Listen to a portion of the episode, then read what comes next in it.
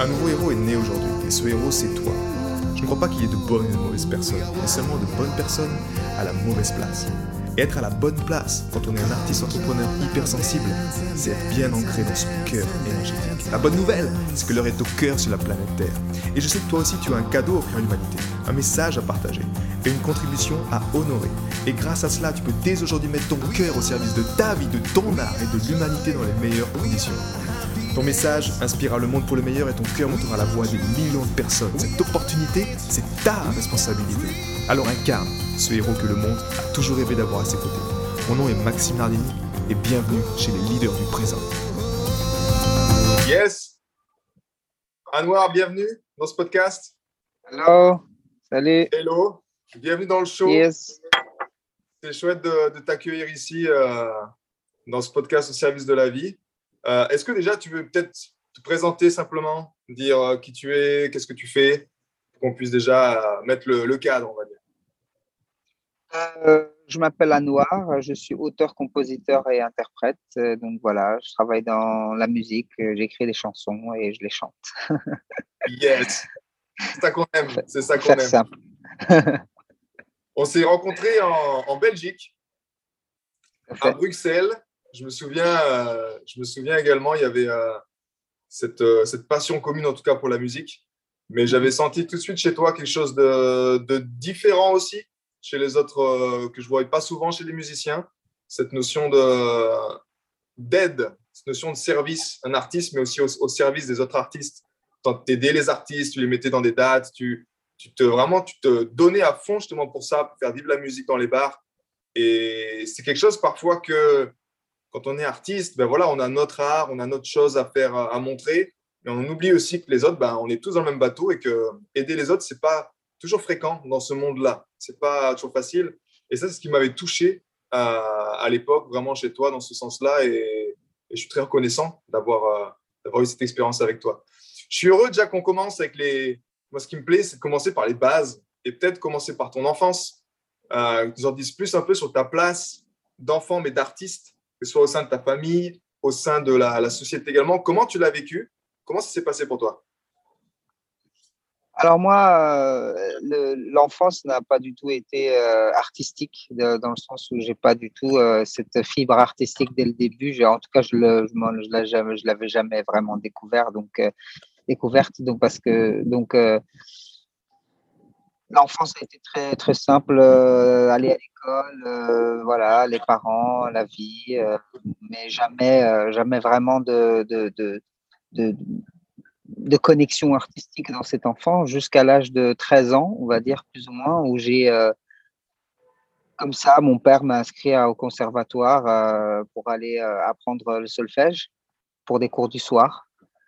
Et j'ai été pendant un an faire ce solfège et j'ai détesté ce truc. C'était, vraiment une, une corvée d'aller euh, à ce truc, d'apprendre ces trucs dont je ne savais pas du tout à quoi ça servait et que personnellement, je m'en foutais complètement. Donc,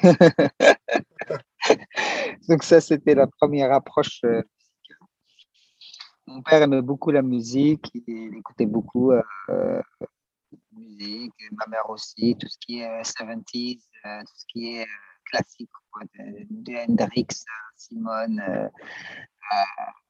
Joplin et, tous, ces, artistes que tout le monde, que tout le monde connaît, mais, mais en même temps euh, qui ont aussi des, des, euh, des, des, on va dire des, euh, des catalogues, un catalogue musical énorme. Donc il y a toujours des trucs à découvrir, il y a toujours des trucs à écouter. Donc moi j'ai plus ou moins écouté ça d'une oreille vite fait. Hein. J'ai pas, ça m'a jamais vraiment et puis après, euh, petit à petit, petit à petit, jusqu'à ce que, jusqu'à ce que, jusqu'à ce que je grandisse et que je, découvre cette fibre artistique. D'accord. C'est quoi le titre? Est-ce qu'il y a eu un titre qui t'a, qui t'a, certaines musiques, ça nous reconnecte un peu plus? Est-ce que tu as un titre dans ton enfance qui t'a dit, euh, tu t'en rappelles, tu chantais en boucle, il y a quelque chose qui t'a fait, un, qui t'a fait écho quelque part?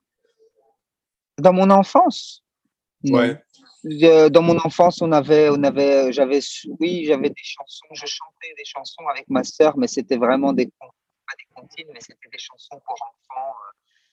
Euh, dans des cassettes, des cassettes que mes parents achetaient, et du coup, ils mettaient les cassettes, et c'était des chansons, euh, des chansons de musique classique, mais, euh, mais, chantées avec des paroles en français.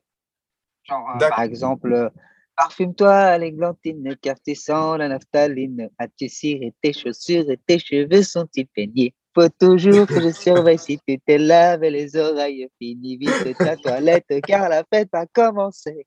L'orchestre est déjà prêt. La scène illuminée. Enfin voilà, des trucs comme ça, tu vois, que je me rappelle encore aujourd'hui parce que j'ai chanté ça en boucle avec ma sœur, en dansant, en chantant, en rigolant. Donc ça, c'était ça veut dire que j'aimais déjà la musique, mais, mais je n'avais aucune euh, notion. Euh, enfin, je ne savais même pas ce que c'était vraiment un artiste. D'accord. Faire, faire de l'art, en fait. Je n'avais pas de. Ça ne m'a pas. C'était pas dans, la famille, en tout cas. Pas vraiment, non. On n'a pas, pas vraiment d'artistes musicaux euh, dans la famille. Non. Mon père, mon père, il, il, il avait une il avait une, une, sorte de radio avec deux cassettes avec un truc recording euh, au milieu. Et, euh, il aimait beaucoup euh, faire les et tout ça, donc il achetait des, percussions, des petites guitares. il, il, avait toujours une batterie. Des tout petits assis sur une batterie comme ça. Mais je savais pas du tout ce que c'était en fait. Je ne peux pas dire que peut-être que c'est ça qui a forgé le côté artistique et sans doute il y a quelque chose là-dedans, mais mmh. moi, je n'ai pas vraiment une connexion directe avec cette vie-là, en fait, d'enfant. C'est-à-dire qu'il y a un moment, en fait, euh, je, ça s'est cassé, j'ai oublié tout ça, et puis plus rien. Et puis un jour, beaucoup plus grand, je me suis dit, ah tiens, la musique, l'art. Euh, D'accord. Mmh. Tu as grandi à Bruxelles, c'est ça hein? Oui, j'ai grandi à Bruxelles. J'ai grandi à Bruxelles, mais j'ai vécu aussi à l'étranger, mais j'ai grandi, j'ai fait mes études primaires et, une partie de mes secondaires à Bruxelles. D'accord. Et justement, cette période-là, tu as dit un peu déjà au niveau du, euh, du temps, tu as dit il y a eu cette période où il n'y avait pas du tout de musique, puis après il y a eu le déclic. Cette période où tu n'as pas eu du tout de musique, en gros, qu'est-ce qui s'est passé? Comment tu l'as vécu? C'était quoi que tu faisais au quotidien? Comment tu, tu le vivais? Bah, cette partie, en fait, elle est un peu compliquée dans le sens où quand j'ai eu 16 ans, mes parents ont décidé d'aller vivre au Maroc et, euh, et ils m'ont embarqué avec eux. Et du coup, ben, moi, je suis arrivé au Maroc, j'avais pas de, j'avais pas de notion. Euh, j'avais, je parlais pas très bien l'arabe euh, ou pas, pas, pas de manière. Euh, enfin, je parlais un arabe des années 60 parce que mes grands-parents sont nés aux années 60 en Belgique et du coup, ben, ça n'a pas beaucoup évolué au niveau du, du dialecte. L'arabe mmh que je parlais, c'était un dialecte d'une petite ville du nord du Maroc avec des accents euh, des années 60, avec une manière de parler très ancienne et tout. Donc, quand j'arrive là-bas, j'étais un ovni. Et, euh, et euh, il, fallait, il fallait reconnecter avec le, la culture, reconnecter avec les gens, euh, comprendre comment ça marche, etc. Quand on a 16 ans, c'est compliqué parce qu'on est dans, une âge, dans un âge euh, d'adolescence où, où, où, les repères sont, sont complètement commencent à, il y a plein de choses qui changent et, et, et, et donc voilà, ça a été très dur, ça a été très compliqué, mais en même temps, euh, en même temps, ben voilà, qu'est-ce que j'ai fait? Ben, C'est pour ça que je me suis, enfin, il y avait plus ce côté artistique, j'ai dû euh, réapprendre euh, la vie, réapprendre la, ma culture, la culture de mes ancêtres, réapprendre l'histoire, réapprendre la langue, apprendre à écrire l'arabe, apprendre à et, essayer de m'en sortir aussi à l'école euh, et, tout ça. Donc, il y avait beaucoup de boulot. Donc, la musique, c'était pas du tout, euh, c'était pas du tout prioritaire. D'accord. Ça, ça a marqué ta vie pendant combien de temps, justement, cette. Euh, c'est à la fois, c'est intéressant parce que c'est à la fois une, une, coupure, on va dire une coupure de ton, environnement qui était ton enfance. Mais en même temps, c'est comme un retour aux sources. Tu as quand même vécu quelque chose qui t'a reconnecté, comme tu disais, à tes ancêtres. Et est-ce que ça, quelque part, tu as senti que malgré la, sortie de zone de confort, c'est-à-dire de sortir ton cadre qui est familier, que tu connais, Bruxelles, tout ça, est-ce que tu sens que finalement, après un certain temps, ça, a porté ses fruits de justement te reconnecter à, à ces racines-là, à toi? Je pense qu'il y a eu euh, du positif et du négatif dedans. J'ai gardé le positif et le négatif, bah, je l'ai jeté, on n'en a pas besoin. Mais, euh, mais euh, le, pour commencer, on va commencer par le négatif, comme ça on terminera avec le positif. Le négatif, c'est juste le fait qu'en fait, à cet âge-là, on construit, on commence à, se construire en tant que personne, mais aussi on commence à se construire en tant qu'individu dans une société. Hmm. On commence à, avoir des amis à l'école, on commence à avoir des repères, on commence à avoir euh, des routines, on commence à avoir des choses qui font que euh, on fait partie d'une société. on a des endroits où est-ce qu'on va, on a des amis, on a des écoles, des trucs, etc. Et on, on grandit dans une génération, et cette génération, bah, c'est celle qu'on va plus ou moins rencontrer toute notre vie, parce que c'est avec eux qu'on va avancer et grandir.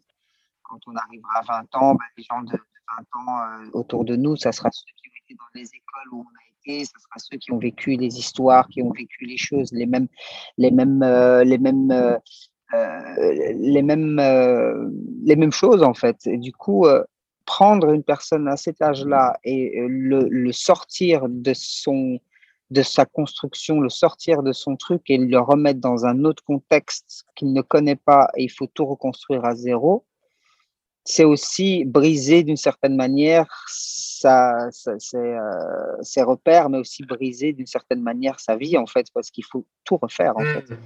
Et, et, à un âge euh, très très difficile qui est l'adolescence. Donc pour moi c'était assez négatif dans le sens où euh, où en gros c'est comme si en fait on m'avait on m'avait enlevé quelque chose, on m'avait on, m'avait enlevé on, avait enlevé ce que j'étais en fait, on a complètement changé qui, qui j'étais, où est-ce que j'aurais pu être et peut-être je suis certain qu'en étant resté ici, j'aurais été complètement une autre personne.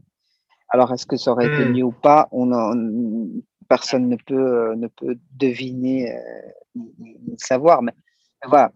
Le côté positif de cette histoire, c'est que finalement, après avoir pris le temps de m'installer là-bas et de comprendre, etc., ça m'a permis aussi de pouvoir comprendre qui j'étais, d'où je venais, d'où venaient mes ancêtres, d'où venaient mes parents, quelle est leur histoire, quels sont les, euh, les, euh, quelle est l'histoire de, de, de, mon pays, quelle est l'histoire de, la région dont, dont j'étais, euh, dont mes grands-parents sont, sont, sont, originaires, mais aussi l'histoire de, de toute, tout un, entre parenthèses, une culture qui est la culture arabe nord-africaine et qui s'étend de, de, de, de l'Espagne, de l'Andalousie pendant 800 ans avec les, Arabes, les Maures, les, Juifs qui, qui vivaient euh, en Espagne pendant, euh, pendant, pendant des siècles sous, sous, euh, sous, sous des régimes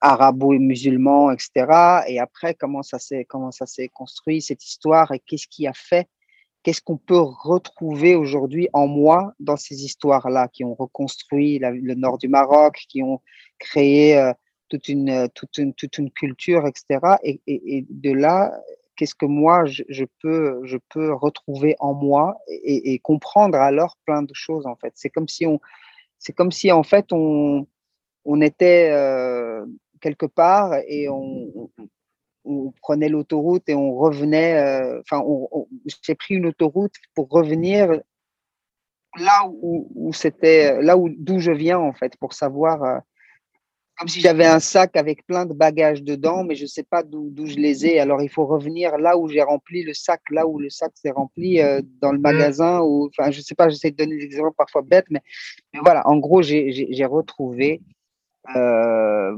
retrouvé plein de choses en moi en comprenant l'histoire, mon histoire et l'histoire de, de, ma famille, l'histoire de mes ancêtres. Et ça, c'est très positif parce que ça m'a permis de comprendre euh, que en gros, euh, nous sommes aussi un peuple extrêmement tolérant envers la différence, envers les autres religions, envers, euh, envers, euh, envers, envers les problèmes sociaux des gens. la pauvreté aussi fait que là-bas, les gens sont extrêmement compréhensifs et extrêmement il y a beaucoup d'entraide, y a beaucoup il y a beaucoup de générosité, il y a hmm. beaucoup de la, la, manière dont l'interaction entre les gens là-bas est beaucoup, beaucoup, beaucoup, beaucoup moins selfish, beaucoup moins axé sur soi-même, mais les sociétés sont obligées de vivre, les gens sont obligés de vivre l'un avec l'autre et s'appuyer l'un sur l'autre pour pouvoir avancer.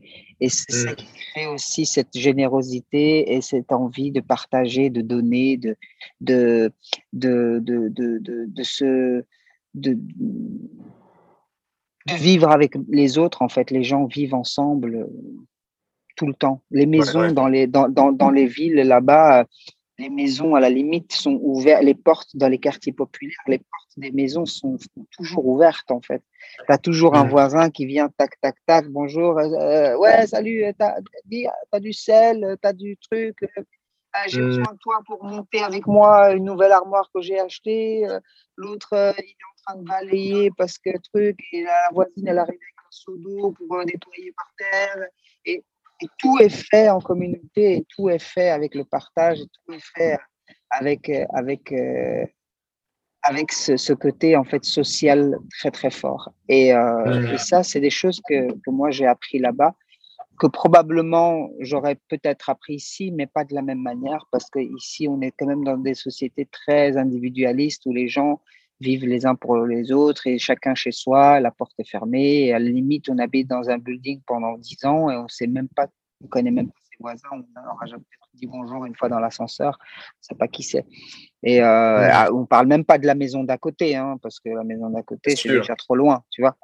Et, euh, et, et, donc, après, je ne suis pas en train de, de, de dire que l'un ou l'autre est, est, mieux ou pas. Je, je, je dis juste que c'est ces différences-là qui ont, qui, que j'ai vues et qui ont pu, euh, qui m'ont imprégné et imprégné ma personnalité et ma manière de voir une société. Hmm.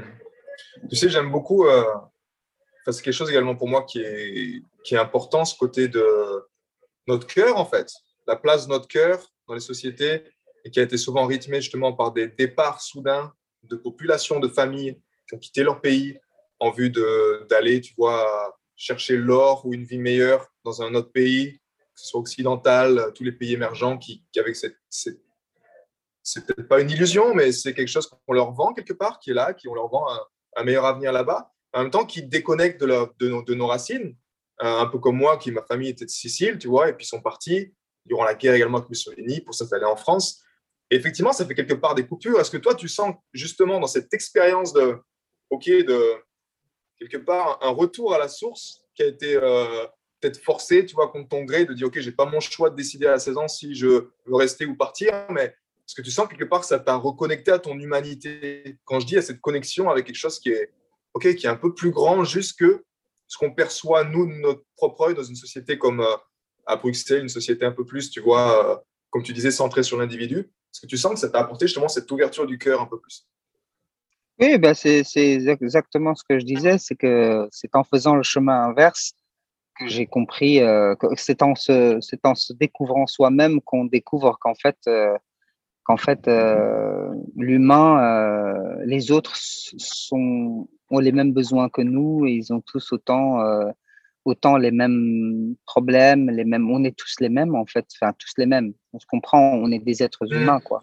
et euh, on a tous les mêmes besoins, euh, les mêmes, les mêmes envies, les mêmes choses, euh, plus ou moins à différents stades, différentes, différents degrés.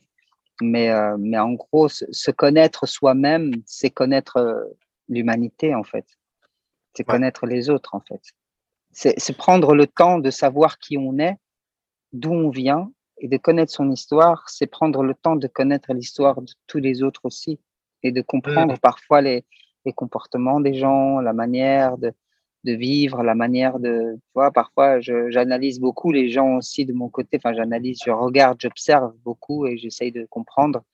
Et euh, je vois parfois des choses qui sont réellement en rapport avec, euh, avec euh, la géographie d'où ils viennent, l'endroit géographique d'où ils viennent, les problèmes, les contextes sociaux, les, les choses, c'est tout est lié. En fait, on est tous liés d'une manière ou d'une autre euh, avec notre racine, avec notre, avec, avec ce qui vient.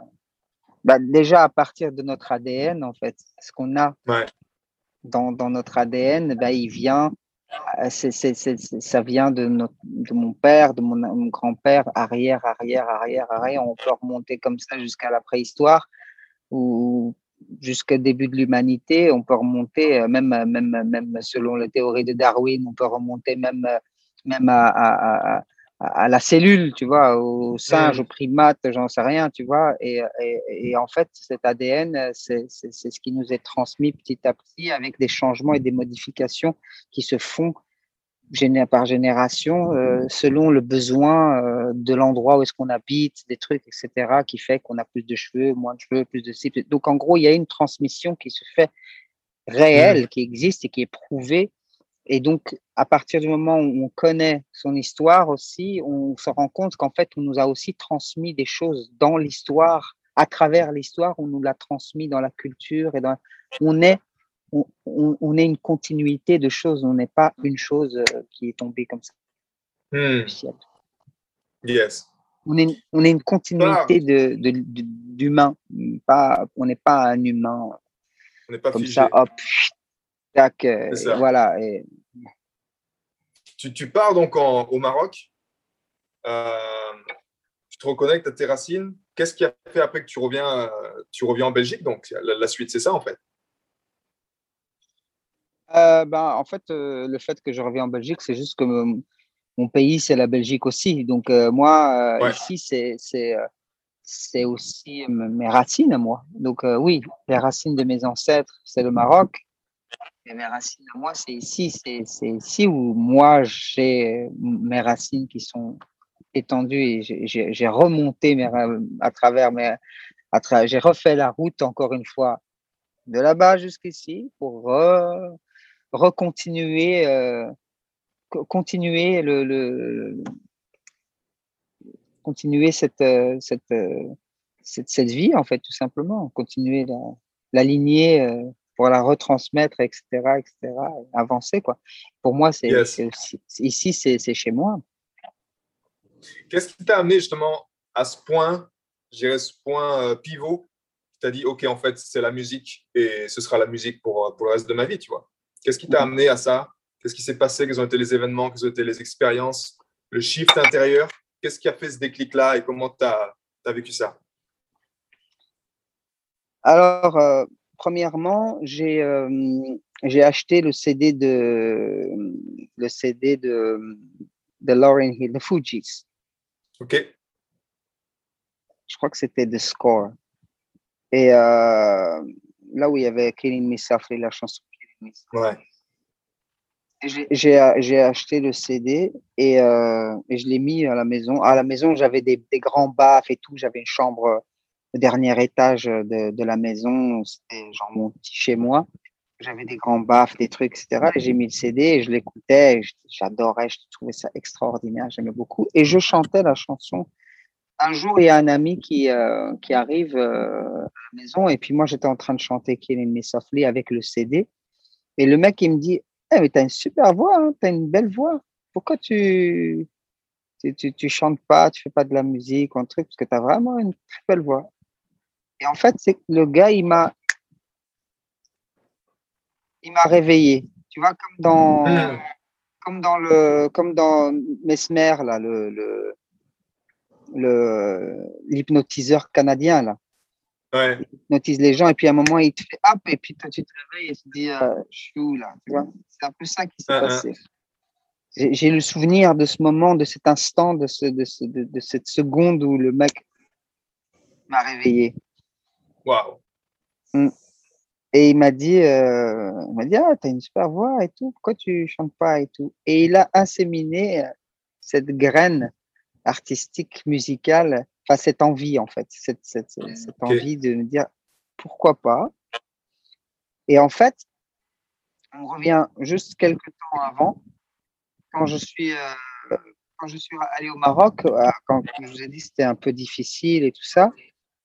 Et, euh, et, donc, je me suis replié sur plein de choses, d'abord sur moi-même au début, avant de m'ouvrir, je me suis d'abord renfermé, d'abord je me suis caché, je n'avais pas, pas envie d'affronter ce monde, ces choses, etc.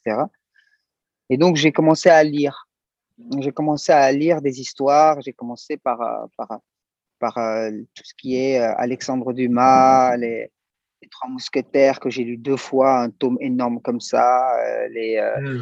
Euh, le Comte de Monte Cristo, euh, tu vois, des, des, des, des, super beaux livres d'histoire et en même temps de d'aventure, de, des romans euh. Et puis, j'ai aussi lu des trucs un peu plus philosophiques du style L'alchimiste, des trucs comme ça de Pablo Coelho, Paulo Coelho, trucs un peu plus philosophique et tout ça. Et, à ce moment-là, j'avais envie, ça m'a donné envie d'écrire. Hmm. D'écrire, des, des, histoires, d'écrire des, des, choses que je lisais. Je, me suis dit, j'aimerais bien écrire moi aussi des choses. Et j'ai commencé à écrire des conneries, hein, des trucs, je ne sais même pas où ils sont, ces trucs d'ailleurs. Et du coup, en fait, avec le, le clic que j'ai eu dans la musique, les connexions se sont faites. L'écriture, chanter. Et j'ai écrit une petite chanson, euh, un petit truc, tu vois, une petite, euh, quelques, quelques, quelques phrases. Et à ce moment-là, j'avais des amis, oui, des amis qui ont commencé à, à jouer de la guitare. Et euh, moi, je ne savais pas jouer de la guitare, mais j'avais des guitares à la maison et dans le garage et tout ça, que mon père, comme je t'ai dit, il achetait des instruments et tout ça. Mmh mais j'avais j'avais jamais même pris une de ces guitares en main tellement ça m'avait pas même pas traversé l'esprit et, euh, et, du coup ces gars-là ont commencé à jouer de la guitare et je me suis vite retrouvé en fait avec des textes avec l'envie de chanter mais je sais pas jouer de la guitare je sais pas je sais pas faire de la musique et donc, j'ai été j'allais avec ces gars, on allait le soir boire des thés sur des terrasses, etc. Et ils jouaient un peu de guitare. Eux-mêmes étaient des débutants de chez débutants. Et je regardais et je, chantonnais un petit peu sur des trucs qu'ils faisaient. On apprenait des chansons des Gypsy King, des trucs comme ça et tout ça. Et puis, euh, un jour, je me suis dit, mais en fait, faudra que j'apprenne à jouer de la guitare parce que je vais toujours compter sur quelqu'un, en fait, pour m'apprendre, euh, pour pouvoir pour jouer pour moi. Hmm. j'étais à la maison, j'ai pris une des guitares, je l'ai amené chez un gars qui, avait, qui vendait des cordes et tout ça, il me les a installées. Et, euh, et après, euh, ben, le problème, c'est qu'il faut accorder la guitare. Il faut savoir, euh, on t'a montré les deux, trois accords, Do, Ré, trucs comme ça. Mais après, donc j'ai pris la guitare d'abord, elle a été accordée, plus ou moins. Et j'ai commencé, je me suis dit, dans une semaine, il faut que je sache jouer de la guitare. Et j'ai pris la guitare et j'ai commencé à jouer comme un ouf à la maison. Je sortais, je descendais juste pour manger.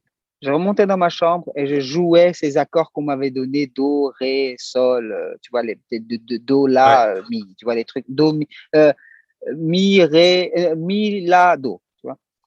Et je les jouais jusqu'à ce que j'avais des, ampoules dans les mains, etc. Et j'avais envie, je me suis dit, une semaine, il faut que j'apprenne à jouer de la guitare.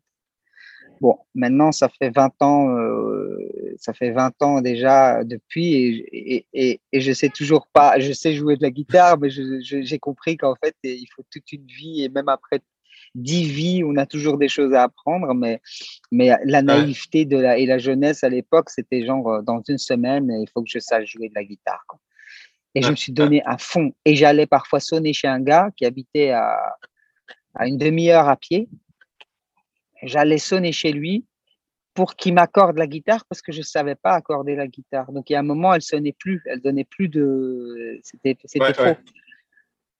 Et puis, le mec, il me l'accorde une fois, deux fois, trois, puis il me dit bah, écoute, il faut maintenant que tu apprennes à l'accorder. Regarde, c'est simple. Donc, voilà, tu appuies sur la cinquième corde et ça doit sonner comme ça. Hein. Tu, connais, tu, joues de la guitare aussi. Donc, il m'apprend un peu les bases. Et voilà, petit à petit, j'ai commencé à me, à devenir autonome euh, avec une guitare. Euh, enfin, une guitare, c'était un morceau de bois avec des cordes. Et, euh, et, et, à devenir autonome et à comprendre et à, et à, à, aimer. Et la passion avait commencé à s'infiltrer. Tu as quel âge de cette période? Bon, j'avais 20 ans, j'avais 19 ans. 19. Ok. 18, là, 19, ça a commencé ce déclic. Là, tu as commencé vraiment ce déclic comme ça. Et quel a été, on va dire, le prochain, prochain palier pour toi ou le prochain niveau où tu t'es sentais qu'il y a eu un autre, un autre niveau qui était enclenché? Donc là, j'ai commencé à, jouer des chansons, à apprendre des petites chansons, à copier un petit peu sur les potes, qu'est-ce qu'ils font comme accord. Ah ouais, tu fais comment? Ah ouais, c'est ça. Ah ouais, c'est quelle chanson ça? Et apprendre des trucs et tout, comme tout le monde.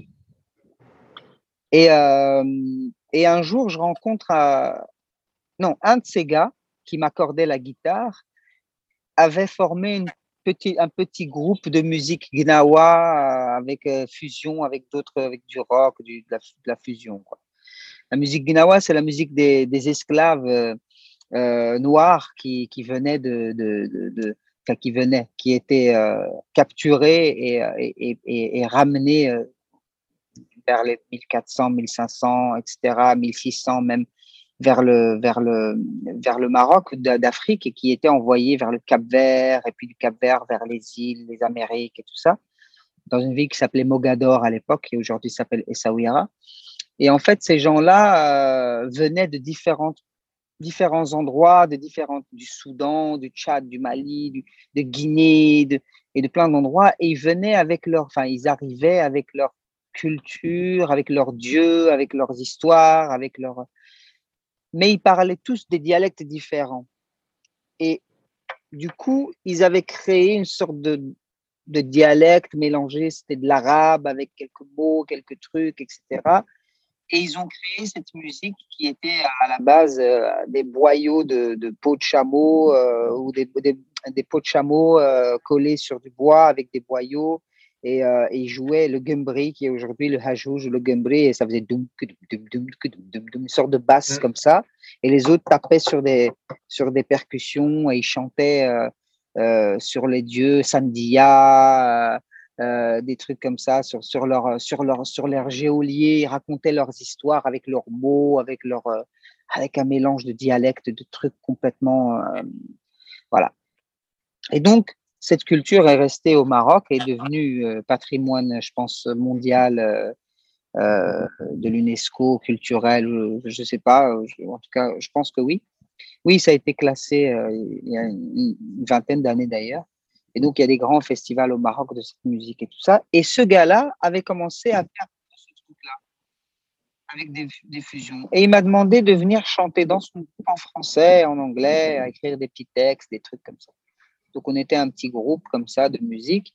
Et j'ai commencé avec eux et directement, on s'est retrouvé pour un des premiers concerts dans un stade de rugby rempli, rempli, bourré de gens. Et, euh, et sur une scène énorme, dans un, énorme type de festival, un peu concours, un peu comme ça. Et, euh, et moi, j'ai chanté quelque chose, quelque, je chantais dans, je faisais des chœurs et je chantais des, il y avait des petites parties où moi je chantais. Et ensuite, après, on s'est retrouvé dans l'un des plus, le plus gros festival de, musique gnawa et un des plus gros festivals d'Afrique, qui est à Essaouira justement, devant euh, peut-être 6 à 7 000 personnes euh, à, faire. Donc, donc de rien, je sais, je sais même pas, j'avais pas encore, même pas encore après joué de la guitare, je jouais même pas d'ailleurs dans le groupe, je faisais juste des petites percus comme ça et je chantonnais, je chantonnais. Et euh, donc voilà, c'est comme ça que, ça a commencé. Et puis j'ai aimé ça. Et puis les choses se sont un petit peu mises en place. Et j'ai commencé à apprendre des choses, à comprendre, à m'investir et, à trouver toujours le moyen de devenir autonome dans ce que je faisais, ne plus compter sur les autres euh, pour, pour, pour faire ci, pour faire ça. Euh, et dans, dans le cheminement, après, il y a aussi plein d'autres choses que j'ai dû apprendre pour ne plus compter sur les autres et on y arrivera plus tard. Yes ce côté-là, justement, d'autonomie, il, euh, il, me semble, euh, il me semble vital en tant qu'artiste. Tu sais, il y a cette, euh, cet équilibre qui est qui me semble pas évident parfois dans le côté le côté d'être indépendant autonome de ne pas dépendre des autres mais en même temps la vie le chemin d'artiste on a besoin également de se connecter avec les autres et comment tu as pu toi trouver l'équilibre entre ce côté, OK, je garde mon autonomie. En tout cas, il y a des choses sur lesquelles je suis complètement aux commandes, c'est moi qui dirige tout ça. Et en même temps, il y a de l'autre côté, tu vois, il y a une ouverture et tu laisses également cette, communication, cette ouverture possible pour que, ben, parce que la musique, c'est du partage, en même temps, sans tresser des liens authentiques avec les gens, avec euh, d'autres musiciens, ça, naturellement, ça ne marche pas. On ne peut pas y arriver tout seul. Comment tu as vécu ça, toi? Comment ça s'est passé? À quelle, à quelle époque? À quelle étape? Parce que ça a été tout le temps des époques différentes. Euh. si c'est au début, au début, ben, on est complètement dépendant de tout, de, tout le reste, de tous les, tous les autres, etc., surtout. Et puis après, petit à petit, on apprend. Ce, pour donner un exemple concret entre avant et maintenant, c'est qu'avant, ben, je devais aller euh, qu'on m'accorde la guitare pour pouvoir en jouer euh, un jour ou deux, et puis il faut la réaccorder. Donc là, on est complètement mmh. euh, lié à, quelqu'un qui va nous, nous, faire quelque chose. Après, aujourd'hui, avec le temps, ben, je, je, suis arrivé dans des studios pour enregistrer et je voyais des gens qui enregistraient sur des trucs genre Logic Pro, sur des programmes et tout, et moi, j'y connaissais rien. Mais j'ai commencé à regarder, ah ouais, tu fais comment? Ah ouais, comme ça, ah, j'ai pris le programme, je l'ai mis sur mon ordinateur et j'ai commencé à chipoter, à essayer, à trouver complètement autodidacte jusqu'à ce qu'aujourd'hui, bah, je sais utiliser le programme de manière très correcte, on va dire. Après, tu as, enregistré tes morceaux, bah, tu as enregistré quelques maquettes, des trucs, et tu as envie de faire des petites vidéos. Après, moi, je ne sais pas faire de la vidéo, je ne sais pas filmer, je ne sais pas euh, faire du montage. Alors, tu dois payer des gens pour le faire. Et puis, à un moment, tu te rends compte qu'en fait, bah, il faut juste apprendre. Donc, je vais aller regarder quel programme, quel truc, puis je check, OK, tac, tac, tac. Et puis après, j'apprends et je rentre dans le truc et je commence à faire n'importe quoi. Et puis, petit à petit, petit à petit, jusqu'à ce qu'aujourd'hui, je sais clairement faire des montages moi-même sans devoir. Je suis pas, je suis pas non plus le monteur de, de, films de, Spielberg, mais je peux mmh. faire des, des, petits montages, de petites vidéos acoustiques, des petits clips, des trucs comme ça. J'en ai fait plein.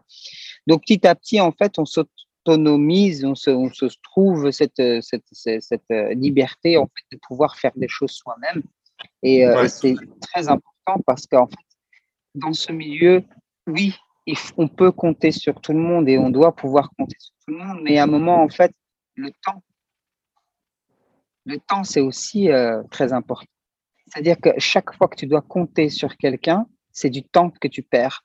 C'est du temps mmh. que tu attends des gens pour qu'ils te fassent des choses. Et si tu as envie d'avancer, il faut que tu te saches faire toi-même ce que tu ce que as envie de faire. Il faut que tu apprennes à faire ce qu'il faut faire.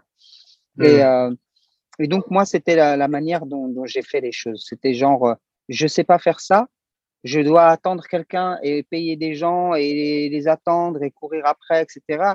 OK, le temps que je vais perdre à faire tout ça, je vais aller apprendre comment on fait, apprendre à faire ce, ce genre de choses et après, je vais le faire moi-même.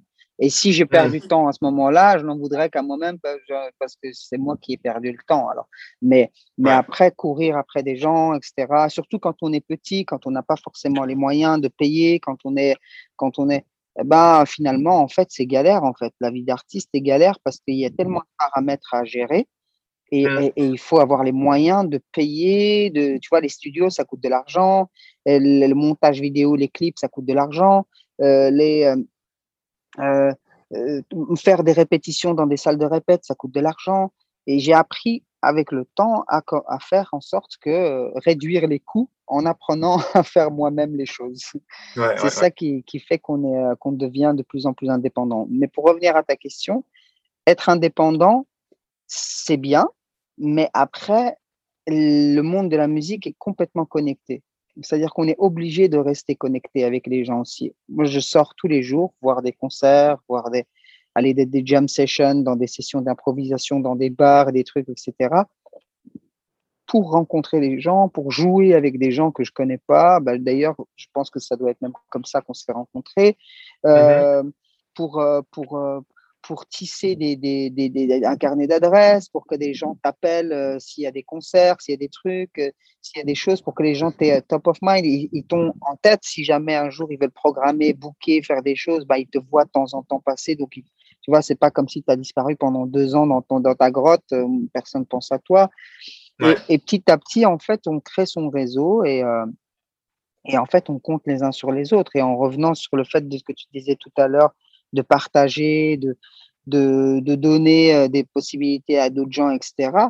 Pour moi, ça fait partie aussi de ton, ça fait partie de, de ça fait partie ça fait partie de, de l'artiste. en fait. Un artiste, c'est quelqu'un qui est à la base, hmm. l'essence de son travail, l'essence de, de, son, de sa vie, c'est de partager les choses. C'est-à-dire qu'on crée de la musique, qu'on crée de la bonne humeur, qu'on crée de la joie, qu'on crée des émotions, des sentiments, qu'on les fige sous forme de tableaux, sous forme de musique, sous forme de, de, de, de, de, de son, et on les donne à des gens, on les partage avec les gens pour qu'ils puissent partager eux aussi, qu'ils puissent percevoir eux aussi ces émotions et qu'ils puissent aussi vivre ces émotions-là à travers ce que nous avons, nous avons figé, nous avons mis à disposition en tant que, en tant que, en tant qu'artiste. Donc, ici, la base, l'essence, c'est le partage. Et à partir du moment où on apprend ça, on comprend ça, on rentre dans une dynamique, dans une boule de neige qui tourne et qui fait qu'en fait, on partage et en même temps, ben, en, partageant, en tournant, ben, la boule, elle grossit aussi parce qu'on reçoit et, et, on, et, on, donne, et puis un jour on reçoit, et puis on donne, et puis un jour on reçoit. Et puis finalement, il y a un énorme échange qui se fait entre les artistes, entre les gens, entre l'humain. Et, euh, et, euh, et, ça, c'est ça qui est euh, l'esprit, l'esprit, un esprit artistique, c'est ça, c'est donner et puis recevoir, et puis pourquoi pas recevoir de plein de gens aussi, mais à la base, c'est donner. Quand on monte sur scène et qu'on prend sa guitare et qu'on son piano ou peu importe ce qu'on joue et qu'on se met ou juste qu'on prend son micro, on n'est pas là pour recevoir l'amour du public. On n'est pas mm. là pour dire euh, ah, regardez-moi, donnez-moi, allez, vas-y, criez, tapez dans les mains, euh, donnez-moi. Non. À la base, on est là pour nous donner à ces gens des émotions, leur raconter des histoires, leur, leur faire, les faire penser à des choses euh, qu'ils ont vécues, qu'ils ont des, des, des, des, mélodies qu'ils vont pouvoir chanter, leur donner un moment de bonheur, un moment de, de, de, de tristesse, de mélancolie, j'en sais rien, de plein d'autres choses. Hein. Mmh. Mais, mais après, eux te le rendent aussi en, en, en, te, en, te, disant merci. Voilà, tout simplement. En gros, on vit, à, on vit à, sur une base de donner des choses et, et on reçoit des merci.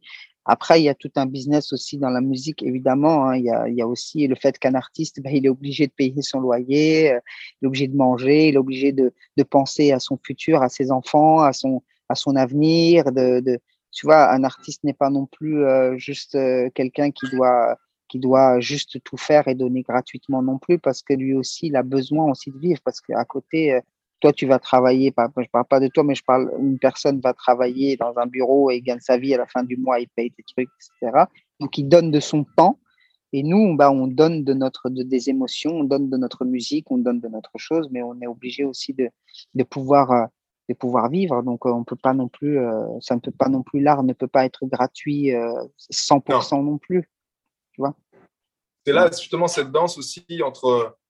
On va, on va arriver sur Beautiful Sunrise, ton, ton premier album, hein, c'était ça hein? Oui. Que tu as fait. Et je pense que pour moi, la création d'un album, c'est également la, la manifestation de ce que tu as parlé un peu là, de cette danse entre ce côté ying de l'artiste, inspiration, connexion. Je capte, je suis connecté à cette rondeur, tu vois, du, du monde, je capte mes, mes, idées, je crée de la musique au quotidien. Et également ce côté yang en nous, qui est là également, le côté papa, prend soin de l'artiste, qui prend soin de l'ange. Tu vois, l'ange qui est, qui vraiment l'âme qui, qui, crée, qui a juste envie de faire ça toute sa vie. Mais le côté également yang qui prend soin. Et je pense qu'un album, c'est déjà également la, un, bon, un premier bon aboutissement de cette maturité entre ce côté yang, ce côté yin. Et pour toi, en tout cas, euh, cet album Beautiful Sunrise, ben voilà, comment comment t'en es arrivé là en fait? Qu'est-ce qui t'a aidé à créer, à mettre ce cadre, à, arriver à pallier finance, arriver à pallier concert, arriver à, jongler avec tout ça Comment ça s'est passé jusqu'à cette euh, belle finalité que... Parce que c'est effectivement un bon moment de bonheur, cet album, c'est frais, c'est euh, à chaque fois c'est des chansons que j'écoute et qui, te qui te stimule l'enthousiasme, qui crée ce moment où tu vois où tu as envie de ça, ça, allège, c'est souriant et en même temps c'est unique naturellement avec euh, avec ta voix. Donc comment euh, comment pour toi ça s'est passé en fait ça, cette concrétisation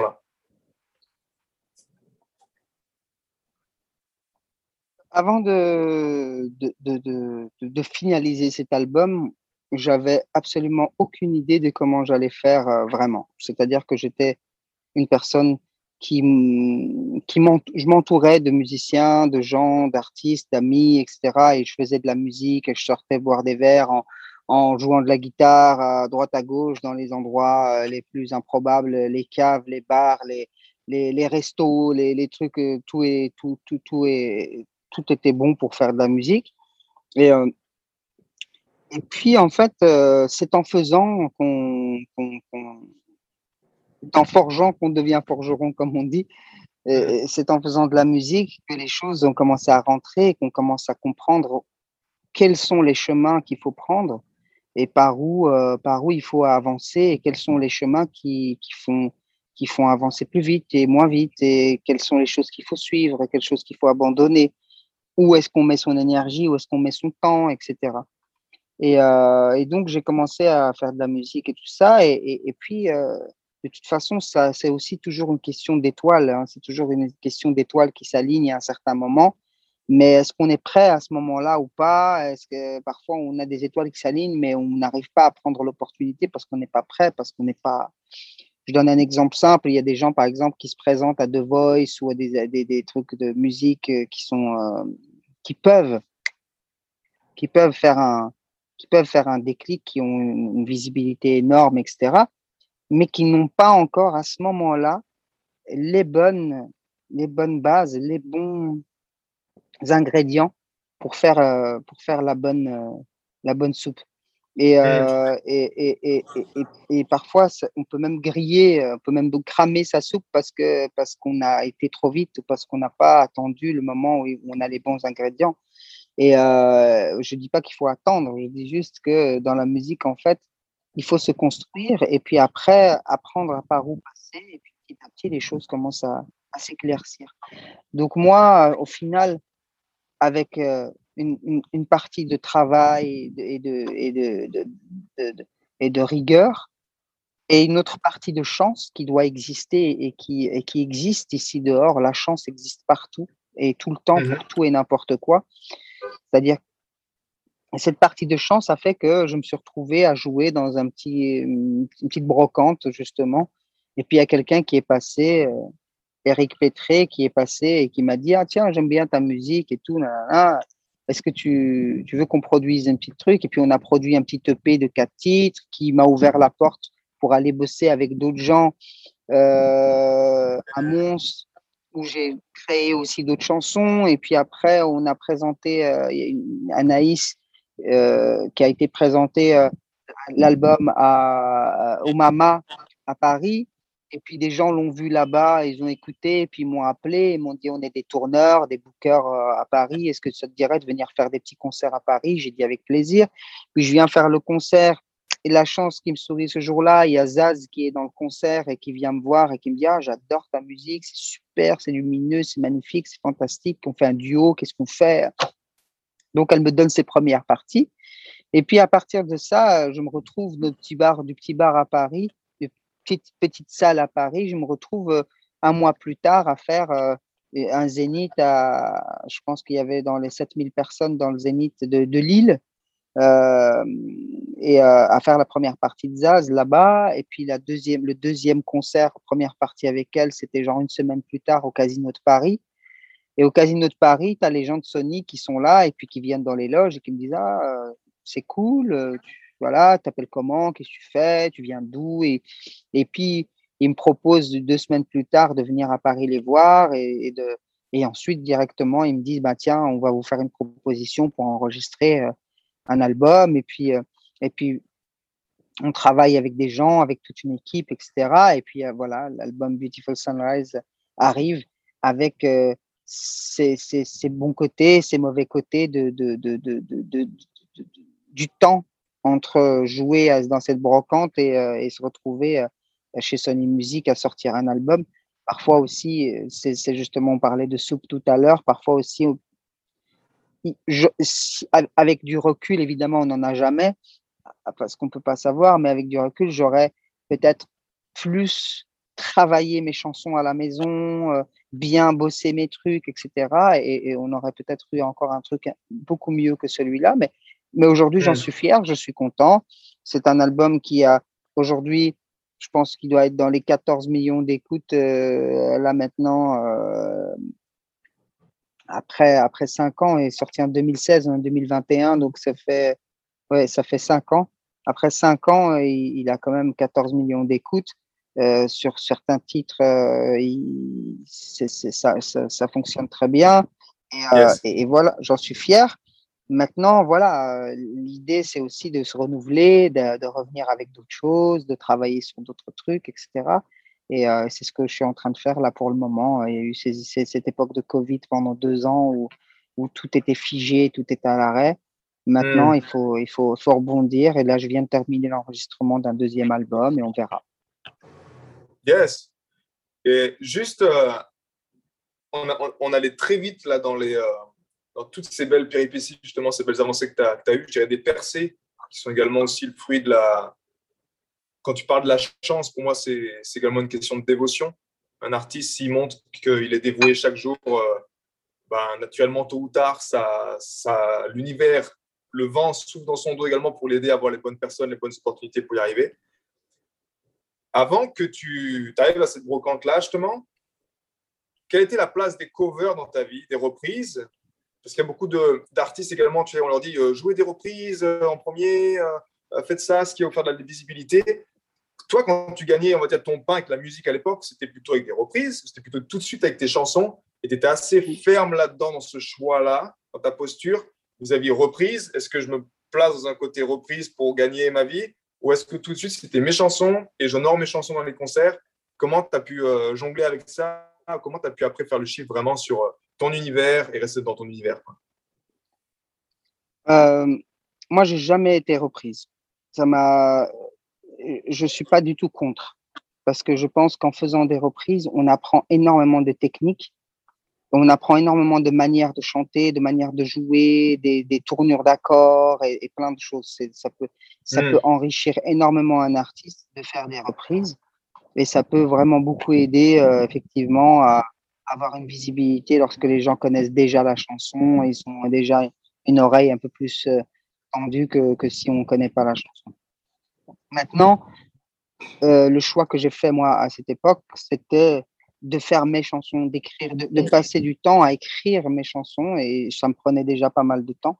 Donc j'avais vraiment pas du tout euh, cette envie ni cette énergie d'aller écouter des chansons, trouver. Enfin, j'écoute de la musique tous les jours, mais d'aller trouver les accords, apprendre les paroles par cœur, les trucs, ça, c'était des trucs qui, qui, qui, qui me qui m'embêtaient euh, profondément en fait. Euh, c'était c'était des choses qui me que j'aimais pas faire en fait. Tout simplement c'est il faut suivre son cœur. Moi j'aimais pas jouer des reprises. J'en connais euh, aujourd'hui après des années des années des années j'en connais allez, une dizaine des reprises et, et encore avec euh, parfois la moitié des, paroles que j'ai que oubliées. Euh. Donc, euh, je ne connais pas beaucoup de reprises et de chansons. Enfin, je connais plein de chansons, mais je ne sais pas jouer toutes les chansons parce que ce c'est pas quelque chose que j'aime faire. Voilà. Et puis, il y a plein de gens qui ont carrément fait des carrières en apprenant des reprises. Genre, des groupes genre Mister Cover en Belgique où ils font des forêts nationales, des salles à, 5000 mmh. personnes en, faisant que des reprises, ou alors ils jouent des, des énormes festivals, etc. Et ils font, font des reprises. Moi, personnellement, je, je, c'est pas du tout, du tout mon, mon, cheminement artistique. Pour moi, faire des reprises, c'est euh, oui, il y a peut-être une part de, il y a peut-être une part d'artistique là-dedans, euh, de la manière dont on amène les chansons, etc mais après ça reste les chansons des autres et, euh, et, j'ai pas du tout envie d'être euh, d'être dans cette dynamique et de d'apprendre de, des chansons des autres pour aller les jouer c'est pas du tout mon business quoi. donc moi c'est plutôt écrire mes chansons et c'est là où je mets mon énergie et mon temps. Et encore une fois comme je disais tout à l'heure chacun suivra le chemin qui lui paraît euh, le mieux pour arriver aux objectifs euh, qu'il a envie d'atteindre. Donc voilà donc dans cette brocante, euh, je jouais, euh, je jouais mes morceaux et c'est comme ça que, que, que, que, j'ai avancé. D'accord. Tu enregistres donc ton deuxième album que tu as terminé là avec, euh, avec Sony, donc à Paris. Qu'est-ce que qu'est-ce que tu nous as mis dedans? Si j'ose dire, qu'est-ce que tu avais envie de partager? C'était une période assez difficile également avec le Covid. Euh, comment ça s'est passé? Quelle, on va dire, dans la, direction, la couleur musicale? Qu'est-ce que tu nous réserves et quand est-ce qu'on aura le plaisir de, pouvoir l'entendre? Cet album, c'est un, deuxième album, évidemment, euh, avec un peu plus de maturité euh, que le premier, avec plus de, plus de, mm, on va dire, plus de choix personnels plutôt que, que le premier, parce que le premier, quand on arrive dans une énorme maison de disques, qu'on est, on est tout petit, qu'on jouait dans une brocante deux mois plus tôt ou, un an plus tôt, on n'a pas forcément les mots ni, euh, ni la, manière, ni le, savoir de, s'exprimer, ni de, s'affirmer, ni de dire je veux ci, je veux ça. On suit un petit peu le mood et, on, et on, regarde qu'est-ce qui va se passer. Et puis de temps en temps, on nous pose une question et on dit ah, oui, je préfère rouge, ou je préfère noir, ou je préfère bleu. Mais mmh. aujourd'hui, Aujourd'hui, avec, euh, avec, euh, avec une autre expérience, bah, aujourd'hui, j'avais vraiment envie de faire des choses que j'avais envie de faire. Et même comme ça, on n'est jamais, jamais, jamais, jamais libre à 100% de décider, puisque une maison de disques, c'est aussi euh, un investisseur. C'est lui qui met l'argent sur la table pour produire des choses. Donc, je, vous comprenez la, la, le, fait que le choix aussi appartient à la maison de disque de dire oui ou non sur certaines choses. Donc on n'est jamais libre et il y a toujours des compromis à faire. Mais il y a des compromis à faire qui, qui, se font aussi euh, avec une vraie compréhension, avec une vraie discussion, avec des vrais, euh, des vrais échanges et avec une vraie maturité de, de, de, de la part euh, de toutes les parties. Donc dans cet album, il y aura une grosse partie de, moi, de ce que j'ai appris euh, il y aura, comme toujours, c'est sur quoi j'écris. J'écris sur les histoires que j'ai vues en voyageant, en rencontrant des gens, en observant, en analysant, en regardant. Et, euh, j'écris sur ces histoires tous les jours que qu'on peut qu'on peut vivre, euh, que tout le monde peut vivre d'ailleurs.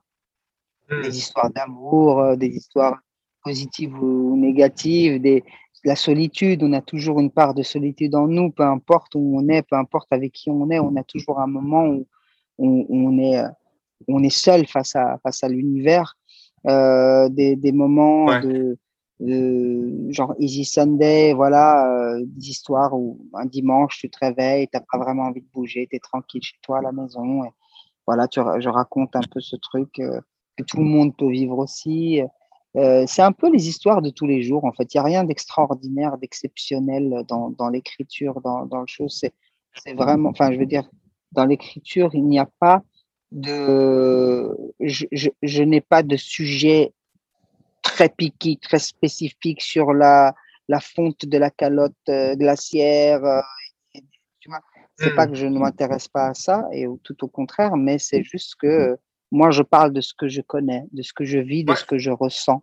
C'est toujours un album avec des émotions et des sentiments et des, et des, et des histoires que j'ai vues et que je ressens. Voilà. D'accord. Un album en français ou en anglais? C'est un album en anglais. Un album en anglais. J'ai continué sur la continuité euh, du premier album au niveau de la langue. Le choix justement, le choix justement de l'anglais mm-hmm. euh, dans un pays francophone, la Belgique ou la France, pour toi, ça a été clair depuis le début ou euh, tu as eu des envies de changer ou c'était vraiment c'était l'anglais pour toi qui sonnait, qui était ça, c'était comme ça? Le choix de l'anglais, euh, euh, c'est jamais, c'est jamais facile en fait de dire ah bah tiens je vais faire tout un album en anglais ou en français ou, peu importe.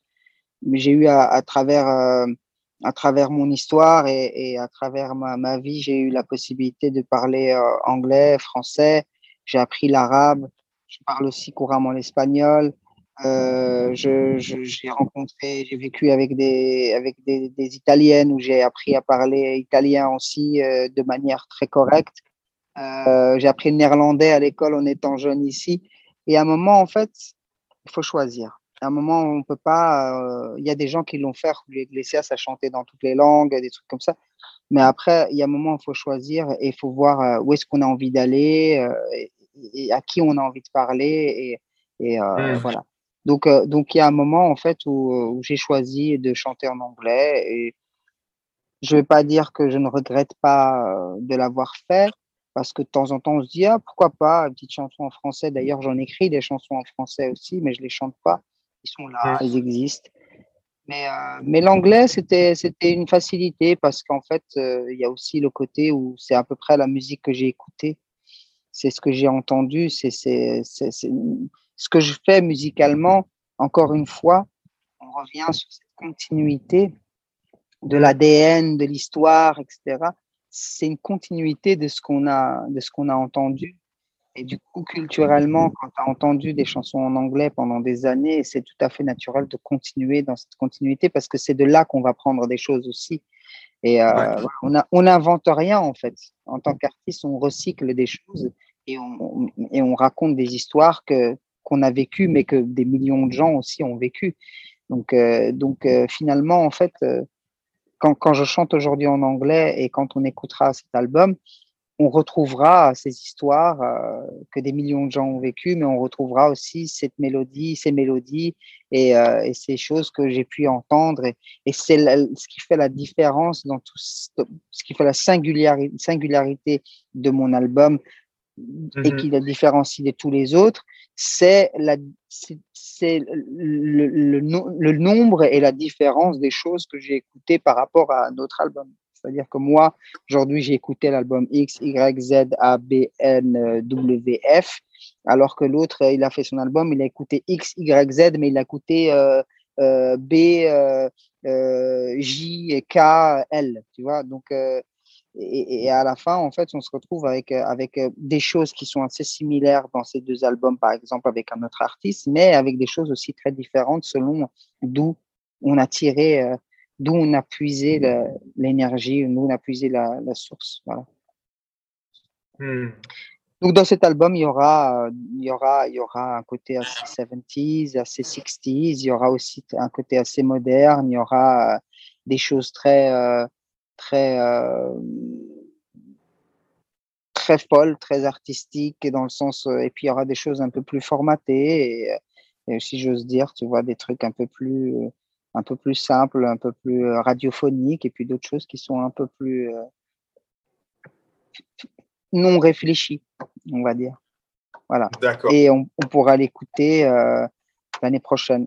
Donc là, on vient de terminer les enregistrements. On est en train de terminer cette semaine, on est en train de finaliser euh, euh, les, discussions et les studios, etc., pour faire les mixages.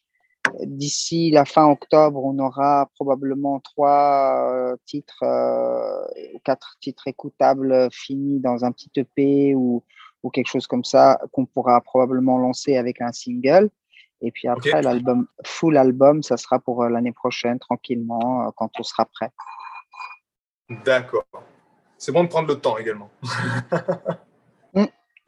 de toute façon, euh, j'ai envie de dire que, que sortir quelque chose qui n'est pas fini et qu'on n'est pas prêt, c'est c'est euh, plus du tout, euh, c'est pas du tout ce qu'il faut faire. C'est-à-dire que ça sert à rien de courir pour lancer quelque chose si on a encore des choses à faire. Donc voilà le temps, euh, le temps, le temps, le temps effectivement, il compte et il est important, mais, euh, mais le temps aussi est relatif selon euh, est-ce que c'est un mois ou six mois ou dix ans ou ça dépend. Si, si, je peux attendre six mois pour sortir quelque chose dont je suis fier et, content, oui. pourquoi pas On est d'accord. Mm. Il faut neuf mois pour faire un bébé et aujourd'hui, tu es également papa justement et c'est une autre, euh, une autre casquette que tu prends en, tant qu'artiste. Comment justement ça, ça inspire? Comment ça impacte? Comment ça, dans ta vie d'artiste Comment ça s'est passé également peut-être sur l'album, dans la, sur le, la réalisation de l'album? Comment, comment est-ce que tu le, tu le vis en ce moment? Euh, j'ai toujours entendu depuis, depuis que je depuis que j'ai commencé à écouter les gens que que devenir papa, c'était extraordinaire, c'était magnifique, c'était beau, c'était. Et, euh, et, au final, en fait, aujourd'hui, je comprends. Je comprends, euh, je comprends pourquoi les gens disent ça. Et on peut jamais comprendre. Et on nous l'a déjà dit qu'on ne peut pas comprendre. Et effectivement, on ne peut pas comprendre. C'est euh, en, en devenant papa qu'on qu'on devient papa, en fait, qu'on le comprend et qu'on sait ce que c'est, en fait. Et euh, on peut nous raconter tous les jours, tous les jours, tous les jours, on ne comprend pas. Et en fait, c'est extraordinaire parce que c'est vraiment euh, un petit, cette continuité, ce truc qui, qui débarque dans ta vie et qui, et qui, euh, et qui est là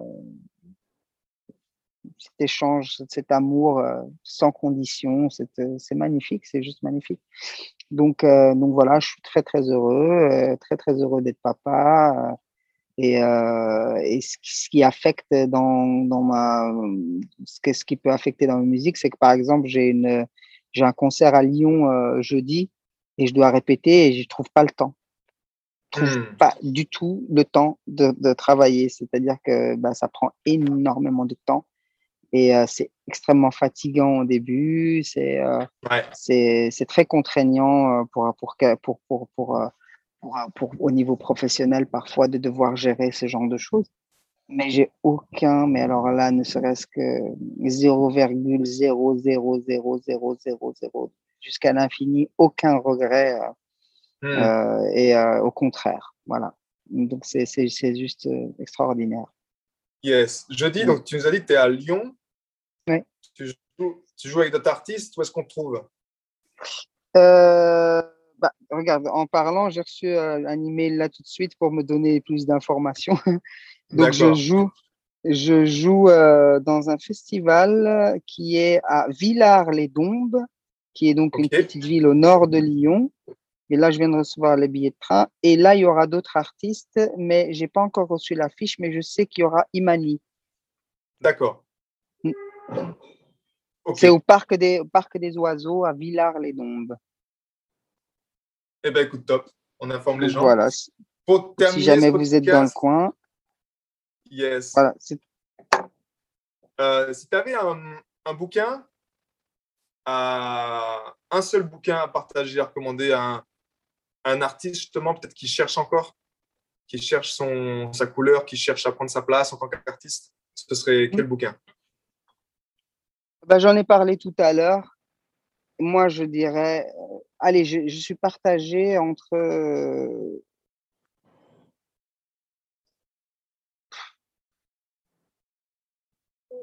il y a un truc très bateau, hein, c'est l'alchimiste.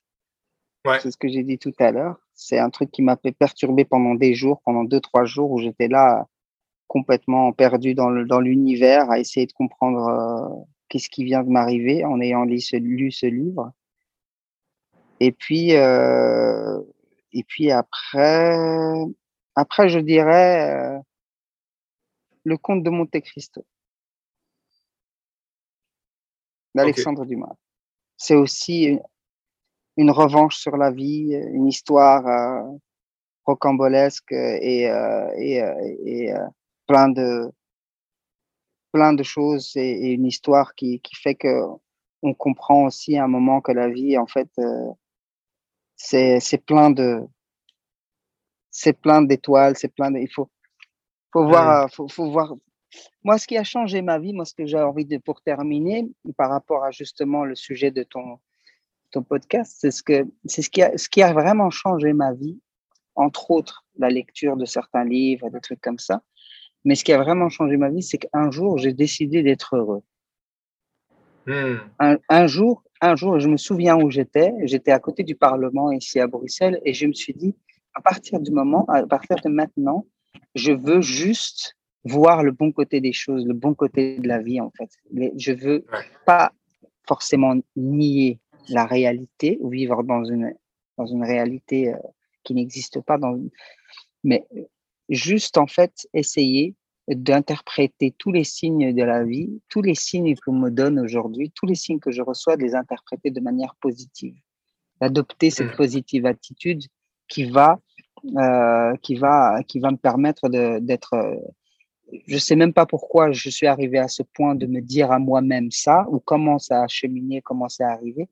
Mais en tout cas, ça, ça a changé ma vie parce que ça m'a permis en fait de m'entourer de plein de gens positifs. Ça m'a permis de m'entourer de, de, d'énergie positive. Ça m'a permis de, de, de, créer autour de moi cette positivité, cette positive attitude qui fait que en fait, eh ben, ça revient et on donne, ça revient et on donne et ça revient et c'est super important. À partir du moment où euh, on, se dit, on se donne le, le, le on se donne la chance d'être heureux, on ne peut pas être malheureux parce que mmh. on se donne la chance d'être heureux. Et il y a, j'ai vu euh, une fois une histoire de quelqu'un qui disait un prof est rentré dans une classe et il a déposé un, un papier euh, à ses élèves avec un point, un point noir dessus. Et euh, il leur a dit voilà, c'est la question, vous avez 10 minutes. Et tout le monde a commencé à dire le point est au milieu, le point est petit, le point est noir, le point est ci, le tatatat, le point est à 40 degrés, à droite, à gauche. Et puis, voilà, c'est fini, vous me donnez le papier, et maintenant. Et il leur a dit, voyez, ce papier blanc, c'est la vie. Et ce point noir, c'est sur lequel vous vous êtes tous focalisés.